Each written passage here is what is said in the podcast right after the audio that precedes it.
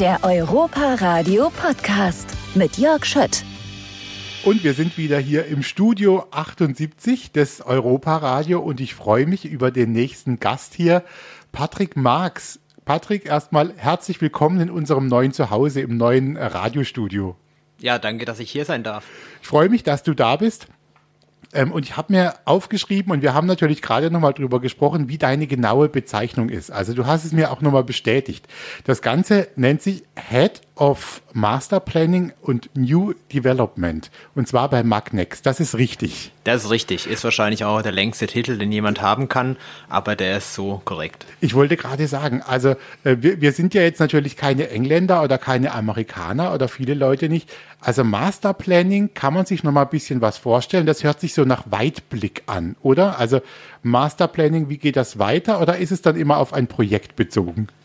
Ja, das ist tatsächlich so. Also der Titel ist erstmal auf Englisch, weil wir ja mit Magnext auch äh, andere Kunden ansprechen, nicht nur den Europapark, sondern auch äh, andere Parks weltweit. Und da ist es immer ganz gut, wenn man englische Titel hat, dann verstehen die auch, was man macht. Und ja, Masterplanning ist ähm, eigentlich das das Grobplan äh, über das komplette Resort, über den kompletten Park, was passiert mit dem Park in den nächsten 10, 20, 30 Jahren, so ein bisschen das große Ganze im Blick haben und das wird dann irgendwann heruntergebrochen bis auf die einzelnen Projekte. Also wir fangen an mit einem riesigen Bild, was ist die Vision des Parks und dann wird es immer mehr verkleinert, ähm, bis wir halt bei einem ganz normalen Projekt landen. Ich finde es lustig, weil du sagst, ähm, auch so ein bisschen dieser Blick auf das, was noch kommt. Ich habe äh, ja auch mit deinem Kollegen Matthias gesprochen, Matthias Lange, und habe ihn auch gefragt, ist es eigentlich schwierig, wenn man wirklich so mittendrin ist hier im Park und äh, sich was überlegt, auch für die Zukunft und vielleicht auch weiß, was da eben noch alles kommt.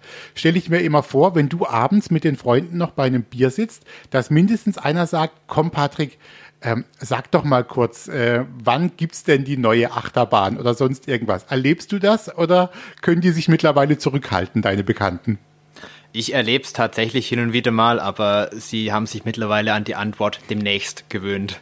Okay. Also ich sage da relativ wenig. Ähm, weil es halt auch sehr viel äh, auch vage Sachen sind. Also wir wissen teilweise gar nicht, wann die nächste Attraktion kommt. Wir wissen nur, was die nächste Attraktion ist. Und dann kommt wieder irgendein Ereignis dazwischen, wie zum Beispiel jetzt äh, Corona. Und dann verschiebt sich alles wieder um ein bis zwei Jahre. Das kann schon passieren. Deshalb, das ist, wir gucken, dass wir einen Plan haben. Und für uns ist wichtig, dass wir uns nicht die Zukunft verbauen mit äh, irgendwelchen Kurzschlussprojekten. Aber ähm, wann jetzt die nächste Achterbahn kommt, kann ich auch nicht immer sagen. Jetzt ist es so, wir haben gerade noch gesagt, also Master Planning haben wir so ein bisschen geklärt. Dann ist noch dieses New Development. Äh, sag doch da noch ein paar Worte dazu. Ja, das, es geht auch in die Richtung Master Planning, aber ist dann eher so ein bisschen auf Projektebene. Das heißt, äh, Konzepte für Projekte, Konzepte für neue Attraktionen, für eine neue Achterbahn, für eine neue Themenfahrt meistens jetzt nicht äh, von Designseite, sondern eher von operativer Seite. Wie funktioniert die Achterbahn, wie funktioniert die Themenfahrt, wie kommen die Gäste rein, wie gehen die Gäste raus, wie ist der Streckenverlauf und wie passt das alles in ein Gebäude grob. Ähm, da machen wir dann die ersten Konzepte, bevor es dann eigentlich mit dem Architekten dann weitergeht in die Feinplanung, in die Detailplanung. Ich glaube, als wir uns das erste Mal gesehen haben, Patrick, da warst du äh, an einem Projekt, das jetzt so unser, unser Nachbar ist, unser Nachbargrundstück, also beim, beim Eurosat, Cancun Coaster jetzt. Ähm, wenn du hier vorbeigehst und auch mal reingehst, äh, guckst du oft noch rein, fährst du öfters mal mit oder hat man dann innerlich sowas auch abgeschlossen und hat es dann so oft gemacht, dass du eher bei den neuen Sachen wieder bist? Also ich versuche ja jeden Tag eine Attraktion zu fahren, aber ich schaff's leider nicht. Ähm, aber so einmal die Woche sollte man schon noch in die älteren Sachen reinsitzen, einfach um zu sehen, wie läuft's, läuft noch so, wie es gedacht ist, müssen wir noch irgendwo ein bisschen rumschrauben, hat sich irgendwas verändert, was nicht so sein sollte. Also es macht ja auch Spaß, damit zu fahren. Und gerade wenn wenig los ist im Park, da gehe ich dann schon mal abends, so kurz vor Feierabend, noch kurz in die Warteschlange, stelle mich da einmal komplett an und schaue mir das Ganze mal an, ob das alles so funktioniert, wie es funktionieren sollte. Ähnlich wie bei Piraten in Batavia fand ich auch, dass beim Eurosat ganz viele Emotionen im Spiel waren. Und zwar von allen Seiten irgendwie. Natürlich auch hier vom Park, von der Familie, aber interessanterweise auch von den Fans, von den Gästen. Hast du dir im Lauf der Jahre mal irgendwie versucht zu erklären, woran das eigentlich liegt, dass gerade zum Beispiel die Kugel Eurosat, dass das äh, so eine Sache fürs Herz war für die Leute? Ähm, es, ich verstehe es ja auch, weil ich ja auch irgendwie Fan bin. Ähm, und ich verstehe auch die ganzen Ansichten, wieso man eine Eurosat liebt, wieso man eine alte Eurosat liebt, auch wieso man vielleicht mit einer neuen Eurosat nicht ganz so klar kommt. Das sind halt Kindheitserinnerungen. Das ist halt, äh, die Bahn, die stand hier knapp 30 Jahre in dieser Form und die ist man halt vielleicht zum ersten Mal mit seinen Eltern gefahren. Für mich war Eurosat zum Beispiel eine der ersten Achterbahnen, die ich gefahren bin, damals noch mit fünf Jahren. Sie war zwar ab sechs freigegeben, aber ich war groß genug und damals hat man das noch nicht so eng mhm. gesehen. Ähm, ja, und da bin ich halt äh, mit dieser Bahn zum ersten Mal gefahren und das war für mich grandios. Und drei Jahre später, Euromir, habe ich mich nicht getraut zu fahren, aber Eurosat war für mich die Bahn. Und da ist man halt mit aufgewachsen dann oder vielleicht ist man, hat, hat man halt ein spezielles Erlebnis. Ich meine, man muss sich vorstellen, 1989, als diese Bahn gebaut wurde, da gab es in diesem Park noch nicht wirklich was. Da gab es noch einen Alpenexpress, da gab es noch eine Wildwasserbahn, ähm, noch ein paar kleine Attraktionen, aber Eurosat, das war ein Riesending damals. Da war der Park 15 Jahre alt, heute sind wir 45 Jahre alt. Also das war komplett was komplett Neues und wenn man das damals miterlebt hat oder auch wenn man später miterlebt hat, das ist halt immer eine spezielle Achterbahn gewesen. Und da versteht man schon, wieso da Leute auch emotional reagieren. Aber ich habe dann halt das Glück oder auch vielleicht das Unglück, dass ich halt alle Seiten der Medaille kenne. Und ich kenne halt auch die Kehrseite, wieso man diese Bahn äh, anfassen musste, wieso es einfach ein Lebensende gibt für jede Attraktion. Das ist halt dann irgendwie, ist halt Maschinenbau. Und da weiß man zum Beispiel ein Auto, das wird auch nicht 200 Jahre fahren. Ein Auto ist auch irgendwann mal kaputt und verbraucht und überhaupt. Und so geht es mit der Achterbahn halt auch. Und das ist halt da eingetroffen. Und ja, also ich kann sie verstehen. Äh, manchmal sind sie ein bisschen radikal, die Kommentare, aber mein Gott, das ist halt so. Aber Emotion, Emotionen können ja auch was Schönes sein. Es gab ja auch ganz viele, ganz, ganz viel Positives und gibt es ja immer noch. Ähm, sag mal, wenn du so ein bisschen zurückblickst auf deine Arbeit hier, Patrick, und auch vielleicht auf die, auf die erste Zeit. Ähm, wie hat sich denn dein Arbeitsbereich eigentlich entwickelt? Wie hast du, wie hast du angefangen? Angefangen habe ich um 9 Uhr morgens. Ähm, das weiß ich noch. Äh, bin abgeholt worden an der Pforte. Um 10 saß ich dann im ersten Termin und um 14 Uhr war ich verantwortlich für das Fahrsystem vom Voletarium. Ähm, so startete mein ersten Arbeitstag. Ich weiß nicht, wie das vorher lief, aber irgendwie hat da jemand gefehlt, der sich um das kümmert und dann bin halt ich gekommen und dann war das so. Ähm, ja, war, war spannend. Also hätte ich so jetzt nicht erwartet mein erster Tag, ähm, aber ich bin halt voll reingerutscht. So ist mal nebenher noch, äh, noch ein bisschen Irland begleitet. Das lief aber schon das Projekt, also da war ich nicht von Anfang an dabei. Ähm, Voletarium waren auch schon die ersten Arbeiten getan, aber eigentlich ab Vertragsunterzeichnung mit dem taiwanesischen Hersteller fürs Fahrgeschäft und dann die letzten Layout-Arbeiten fürs Gebäude, ähm, wie man die Gäste durchs Gebäude schickt, wie das alles organisiert wird, wie die Gästefluss ist, wie die Gäste auf die einzelnen Etagen kommen. Das war dann alles so meine erste Arbeit und da konnte ich mich natürlich voll ausleben.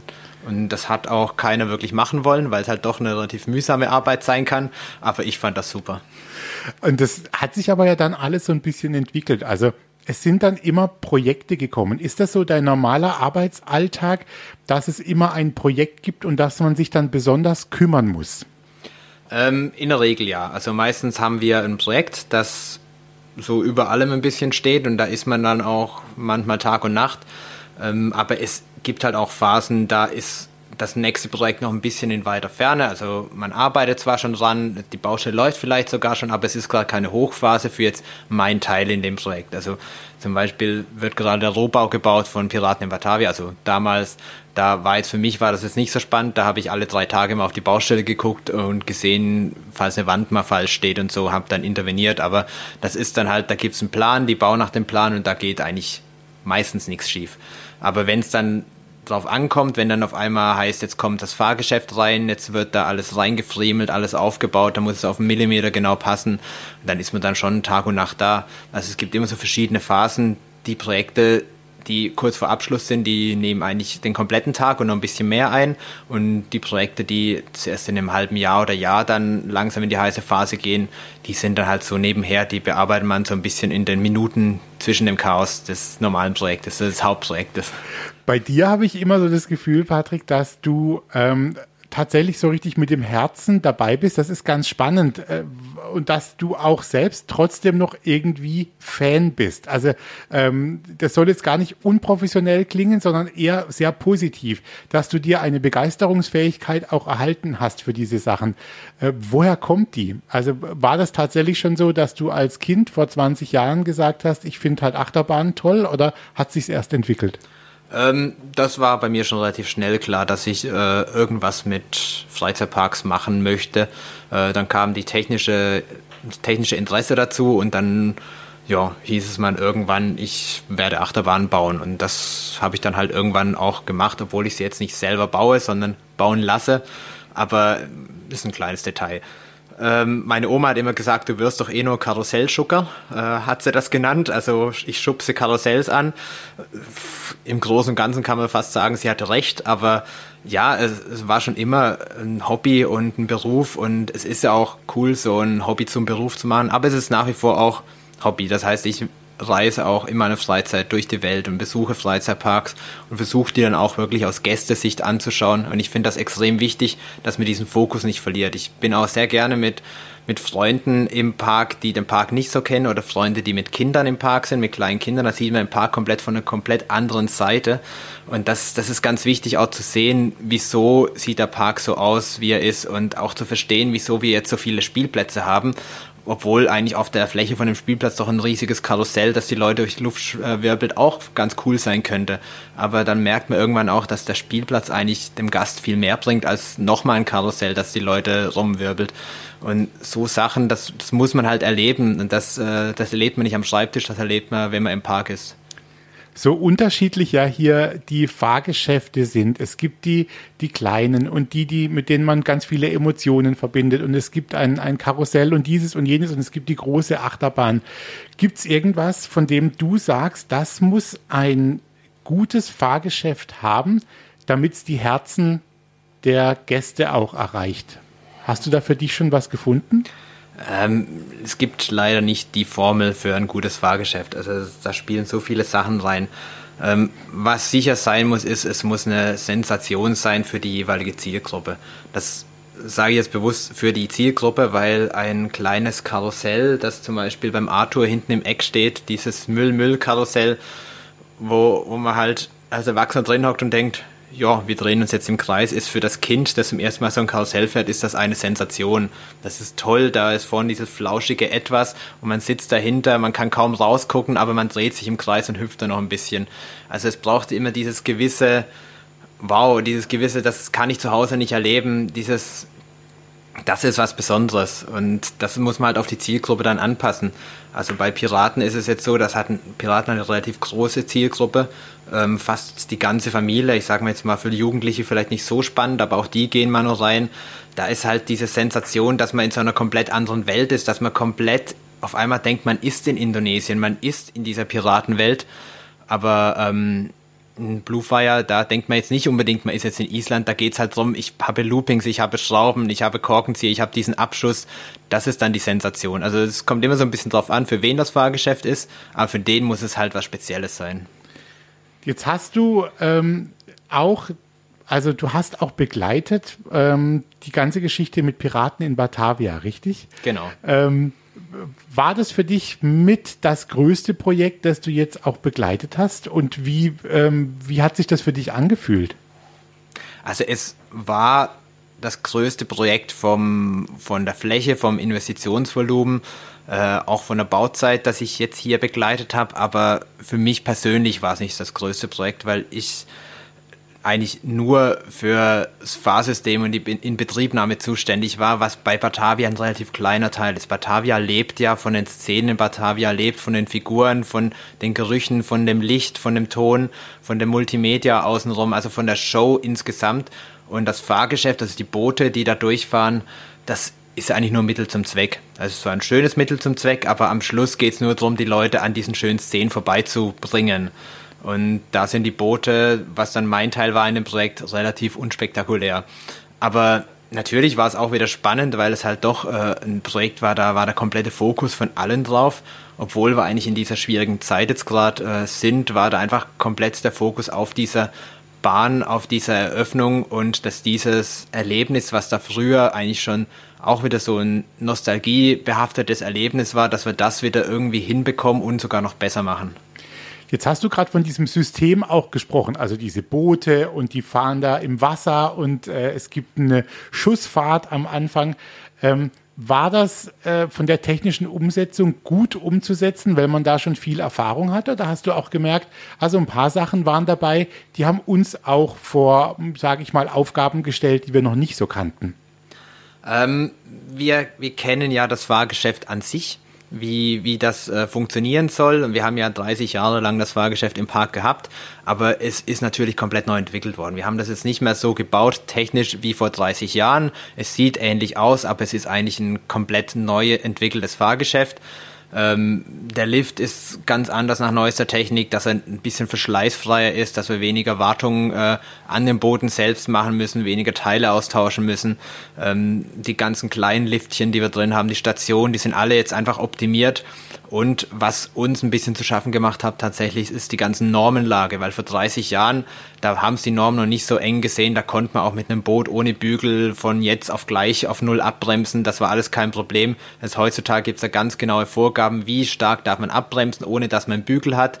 Wenn man drüber ist, muss man einen Bügel haben, aber auch da darf man nur bis zu einem gewissen Level dann abbremsen. Also da haben wir uns ganz nah dran lang gehangelt und das war eigentlich die größte Schwierigkeit, dass wir eigentlich das Fahrgeschäft wieder auf den gleichen Platz bekommen mit der neuen Normlage, was gar nicht mal so einfach ist. Ist auch tatsächlich der Grund, wieso wir jetzt in der ersten Szene nach dem Schuss relativ schnell durch sind. Das ist ja unser Canyon, da passiert auch relativ wenig. Wer sich erinnert, früher nach dem Schuss kommt noch diese ganze Kampfszene, da fahrt man am Piratenschiff vorbei, an einem Fort vorbei, man inmitten vom Kugelhagel. Das passiert da alles gar nicht mehr, weil einfach man ist so schnell da durch, das liegt hauptsächlich an dieser neuen Normlage. Das ist interessant, auf was man dann da plötzlich achten muss. Ähm, als Laie sagt man sich ja immer, ach Mensch, wenn Wasser mit dabei ist, ist es vielleicht immer noch mal ein bisschen schwieriger. Ist das so oder ist Wasser eigentlich jetzt schon Alltag für Leute, die im Freizeitpark arbeiten? Wasser ist tatsächlich immer ein bisschen unberechenbar, aber es verzeiht einem auch den einen oder anderen Fehler. Also so ein Für und Wider. Also man muss nicht so genau sein, teilweise wie bei einer Achterbahn, die auf Stahlschienen fährt, wo es halt wirklich teilweise um die Zehntelsekunde auf die Zehntelsekunde ankommt, ob was passiert, wie es passieren sollte, ob die Schaltabstände so sind und alles Mögliche. Im Wasser ist das alles ein bisschen lockerer. Also wenn da das Boot, das, wir wissen, das Boot ist mal schneller, mal langsamer, das kommt auf die Beladung drauf an. Also da, da ist ist es mal, ja, also wenn, wenn das Boot voll ist, hat man halt zehn Sekunden weniger Fahrzeit, als wenn das Boot leer ist. Das ist halt so, das ist halt im Wasser so und damit kommen wir klar. Das wussten wir von Anfang an, das war jetzt keine Überraschung und wir haben alles drauf abgestimmt, dass es eben so ist. Also es geht. Was hat denn eigentlich diese Aufgabe Piraten in Batavia vielleicht auch ein bisschen kniffliger gemacht, wenn man zurückblickt? Waren es äh, die hohen Erwartungen? Das stelle ich mir manchmal auch schwierig vor. Also von allen, von den Fans, von der Familie. War es eine technische Umsetzung? War es die Deko? Wo hast du gespürt, das stellt uns jetzt vor eine große Aufgabe? Ähm, die größte Aufgabe ist wie bei allen unseren Projekten immer der Zeitplan. Also wir haben immer so einen extrem eng gestrickten Zeitplan, dass es teilweise auch gar nicht geht, äh, alles in normalen Schichten abzufahren. Also wir müssen teilweise morgens arbeiten, nachts arbeiten, durch die Nacht durcharbeiten. Anders würden wir das alles gar nicht hinbekommen in dieser Zeit. Äh, das ist natürlich extrem eng getaktet alles. Erwartungen war jetzt für mich persönlich nicht so ein Problem, weil ich dasselbe immer sehr hohe Erwartungen habe und ähm, meine Erwartungen sich meistens eigentlich mit den Erwartungen der Fans oder der Familie halbwegs decken oder sogar noch höher sind und dann kann ich damit eigentlich ganz gut umgehen. Aber man geht natürlich schon durch und denkt, da könnten wir jetzt noch ein bisschen was rausholen, da können wir noch ein bisschen was verbessern. Auch einfach, man möchte es dann doch ins letzte Detail perfekt machen. Du hast dann auch äh, in diesem Jahr habt ihr das, glaube ich, gestartet mit einem äh, Kollegen, mit Tobias Mundiger, so ein äh, kleines Projekt gehabt. Das nennt sich sag, äh, Hashtag NextParkNerds. Genau, ja. Und äh, ihr habt so ein bisschen hinter die Kulissen geblickt und zwar auf eine ziemlich fröhliche Art und seid einfach mal irgendwo reingelaufen. Äh, die Bahnen waren, waren aus. Ihr seid mal durch den Kanal der Wildwasserbahn gelaufen und so weiter und so weiter. Ähm, lässt sich das gut vereinbaren? Dein eigenes Fan sein ja auch, was man da auch gespürt hat und trotzdem eine gewisse Professionalität. Kriegst du es gut unter einen Hut?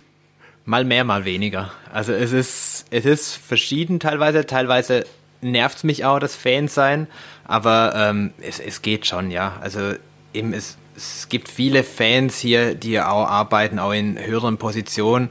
Ich sag mal, unsere Chefs sind eigentlich die größten Fans. Äh, die Familie Mack es sind ja auch alle mit dem Park aufgewachsen und ist ja auch ein Herzens, eine Herzensangelegenheit für die. Also es gibt mehr Fans, als man denkt. Also man kann sich diese Videos ja weiterhin angucken, auch äh, bei, bei YouTube. Und die sorgen ja auch für ganz fröhliche Reaktionen. Also das ist natürlich jetzt, die Frage klingt einfach, aber wart ihr selber auch so ein bisschen überrascht von dieser äh, großen Resonanz dann auch der Leute, die euch ja tatsächlich geliebt haben für das, was ihr da gemacht habt? Ähm, tatsächlich nicht mal so, weil wir wussten, das ist... Ähm, wir gehen hier so ein bisschen eine heilige Kuh an. Wir zeigen hinter den Kulissen, wir zeigen auch mal teilweise drauf, wo es weh tut. Also wir zeigen auch die nicht so schönen Ecken. Ähm, aber das, das ist halt, das interessiert die Leute. Und das haben wir relativ schnell gemerkt. Und es hat halt auch uns interessiert. Und deshalb war es, glaube ich, ganz erfolgreich, weil wir eigentlich nur das angeschaut haben, was, was wir als sehenswert erachten. Also wir hatten kein Drehbuch, wir hatten kein, keine Vorgaben. Wir sind einfach mal los. Also wir wussten, okay, ähm, jetzt, jetzt gehen wir irgendwie, was weiß ich, ähm, los. Wir drehen jetzt vier Folgen. Zwei Stunden später haben wir vier Folgen im Kasten und äh, haben wieder einen Monat Ruhe gehabt. Also das ist ein, ein lustiges Projekt gewesen. Habt ihr tatsächlich im Kopf, das ein bisschen nochmal fortzuführen oder sagst du, jetzt sind die Geschichten auch ein bisschen erzählt? Also wir hatten ja zehn Folgen und sieben letzte Folgen, also insgesamt 17 Folgen und äh, ich glaube nach sieben letzten Folgen ist es auch mal gut. Also natürlich könnten wir jetzt noch die eine oder andere Bahn nochmal genauer anschauen, aber äh, es war ein witziges Projekt, aber das ist jetzt nichts, was man für ewig weitermachen könnte. Also das heißt, ähm, vielleicht kommt da noch mal irgendwie was. Man weiß es nicht so ganz genau. Eher weniger, würde ich Eher jetzt mal weniger. sagen. Eher weniger. Ja. Okay. Jetzt, wenn du, wenn du so ein bisschen jetzt auch auf deine, auf deine Arbeit guckst, auf deine Professionalität und eben auch das, dass du dich auch mal in der Welt umschaust und andere Freizeitparks anschaust. Wie entspannt kannst du das noch? Oder guckst du tatsächlich auch mal in die Ecken und sagst, Mensch, das hätte man schöner machen können oder anders? Oder guckst du was ab? Wie, wie machst du das? Also man, man sieht es sehr gut, wenn ich meine Fotos, die ich in Parks mache, vergleiche mit Fotos, die ich vor zehn Jahren in Parks gemacht habe. Vor zehn Jahren habe ich immer so die schönen Motive, die eigentlich so dafür gedacht sind, dass man jetzt ein Foto macht, irgendwie das Disney-Schloss im Disneyland oder irgendein Vulkan in einem anderen Park und so weiter. Immer schön die Sachen abfotografiert. Und wenn ich jetzt heute so meine Fotos durchgehe, die ich gemacht habe, dann sind das irgendwelche Mülleimer, das sind das irgendwelche Abflüsse, dann sind das irgendwelche Ecken, die einfach sinnlos gebaut sind, irgendeine Nische ohne Tür dahinter und alles so Zeugs das ist, ja, also man kann davon nicht wegkommen. Also man ist immer mit diesem professionellen Auge unterwegs, man schaut sich immer die Details an. So richtig genießen kann man es eigentlich nicht mehr, was eigentlich schade ist, aber es ist halt so. Und auch wenn ich irgendwo eine Attraktion fahre, ich versuche beim ersten Mal die Attraktion ganz normal zu fahren und nur geradeaus zu gucken, aber beim zweiten Mal, dann dreht sich mein Kopf hauptsächlich nach hinten, wo ist der Projektor, wo sind die Scheinwerfer, wo sind die Lautsprecher, wie funktioniert das, sind wir jetzt in einem Aufzug drin und so weiter.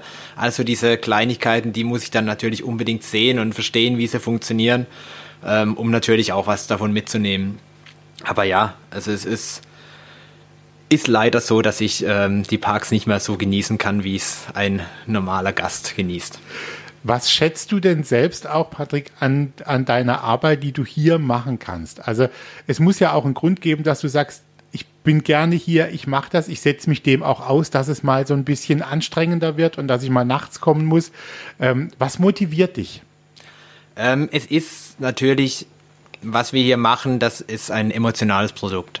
Und das, das freut einen natürlich, wenn man sagt, also was ist das Produkt vom Europapark? Das sind die Emotionen. Wir verkaufen zwar Tickets, aber wir verkaufen eigentlich keine Eintritte, wir verkaufen Emotionen.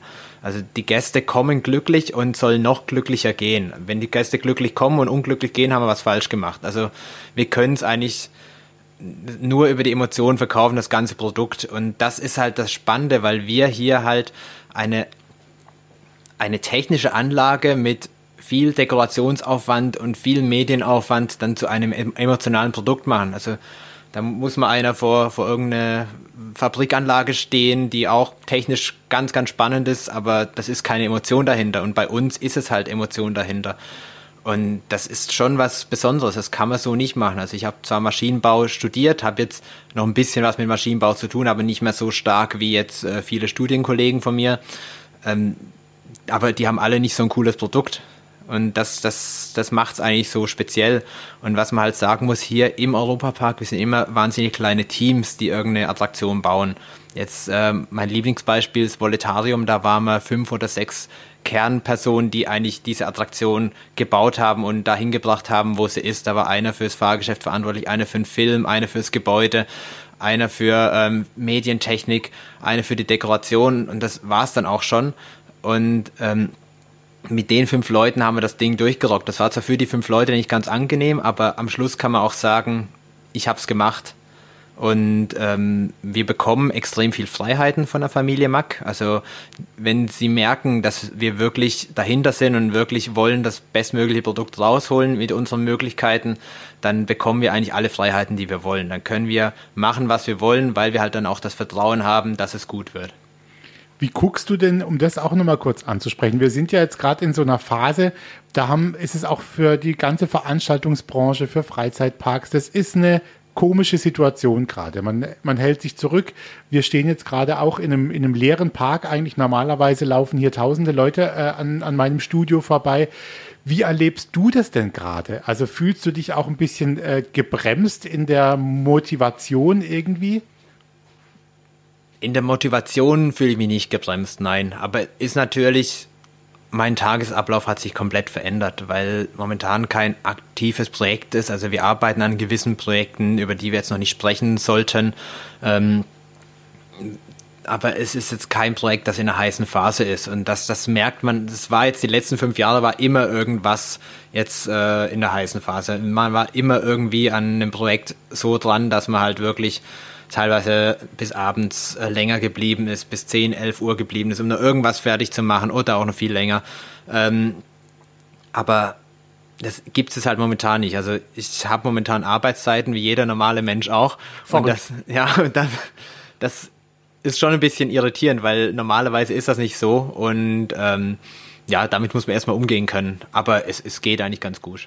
Sag mal, um das noch abschließend vielleicht zu fragen, hast du in deiner, in deiner Arbeit hier ähm, auch noch mehr Respekt bekommen für andere Gewerke, sagt man ja, also für andere Tätigkeiten, für Kreativität von bestimmten Bereichen. Äh, wie hast du das erlebt in den vergangenen Jahren? Ja, also den meisten Respekt habe ich eigentlich vor unseren, ähm, unseren Gewerken, die wir im Haus haben, die, die ganzen äh, Schreiner, Maler, Zimmerei, ähm, Elektro, Mechanik, und so weiter. Jetzt habe ich natürlich garantiert drei Gewerke vergessen, aber wenn man sieht, das ist so ein bisschen, das ist so die, die letzte Front, die Deko-Abteilung, ganz, ganz groß mit dabei. Ähm, das ist so, wenn man ein Projekt fertig macht, wir haben eigentlich von den Zulieferern alles bekommen, aber es hat der letzte Feinschliff fehlt und dieser Europapark-Feinschliff fehlt. Und dann hat man noch so zwei Wochen bis zur Öffnung. Man ruft an äh, bei unseren Gewerken, sagt, wir brauchen euch, wir brauchen noch so das, das bisschen und dann rücken die an und ähm, machen da innerhalb von wenigen Tagen aus einfach einem schönen Fahrgeschäft ein tolles Fahrgeschäft oder eine tolle Attraktion, weil sie einfach das gewisse etwas können, weil die einfach da noch was machen, dort noch was machen, so ein Auge auch dafür haben. Und das bekommt man halt mit Zulieferern auch nie hin, äh, dass man so sowas machen kann. Dafür haben wir halt unsere Geheimwaffe, das sind unsere eigenen Leute, die halt wirklich so ein Ding dann am Schluss fertig rocken. Also, und äh, eine Sache noch, aber ich glaube, es ist ja eigentlich schon klar. Also, auch wenn diese Zeit jetzt gerade verrückt ist, ähm, es sind, glaube ich, viele kreative Ideen, äh, Pläne in der Pipeline und warten eigentlich nur drauf, dass man sie rauslässt, oder? Also, ohne zu viel zu verraten. Ja, ähm, wir haben sehr viel in der Pipeline, was möglich ist. Wir legen uns nicht sehr langfristig fest. Wir haben eine grobe Vision, in welche Richtung es gehen soll wir schauen, wie anfangs schon erwähnt, ähm, wir schauen drauf, dass wir uns diese Vision nicht verbauen, aber wir prüfen natürlich immer wieder, ist das der richtige Weg, ist das die richtige Attraktion, ist das die richtige Zielgruppe und wir passen diese Pläne immer wieder ein bisschen an. Aber grob gehen wir in die richtige Richtung und da gibt's immer wieder ein paar Schlenker. Also ich weiß nicht, was wir in fünf Jahren bauen, aber ich weiß vielleicht, was wir in zehn Jahren bauen. Aber vielleicht bauen wir es auch nicht in zehn Jahren, sondern in 15 Jahren. Also es ist wir sind da sehr dynamisch, weil es ist ja auch ein Familienunternehmen. Wir jetzt irgendein Aktienkonzern, wäre es wahrscheinlich schon festgelegt mit Kosten und allem hinterlegt, was kostet wie viel und wann wird's gebaut und ein Investitionsplan und alles. Wir sind da sehr flexibel und das ist eigentlich auch ganz gut. Ich glaube, solange es so Leute gibt wie dich, die dann auch mit Herzblut dabei sind und diese Sachen da weiterbringen, habe ich keine, keine Sorge, dass es nicht weitergeht. Patrick, herzlichen Dank. Es hat mir viel Freude gemacht und mit dir könnte man natürlich immer stundenlang sprechen, aber das hat ja jetzt noch äh, die Möglichkeit, das auch mal wieder irgendwann weiterzuführen. Und ich wünsche dir weiter so viel Freude bei der Arbeit und so eine große Motivation und verzauber uns noch ein bisschen mit deinen Kollegen auch in den kommenden Jahren hier im Europapark. Ich glaube, die Fans freuen sich drauf, dass hier immer was passiert. Danke für deinen Besuch. Vielen Dank. Der Europa Radio Podcast mit Tanja Schiffers und Jörg Schött.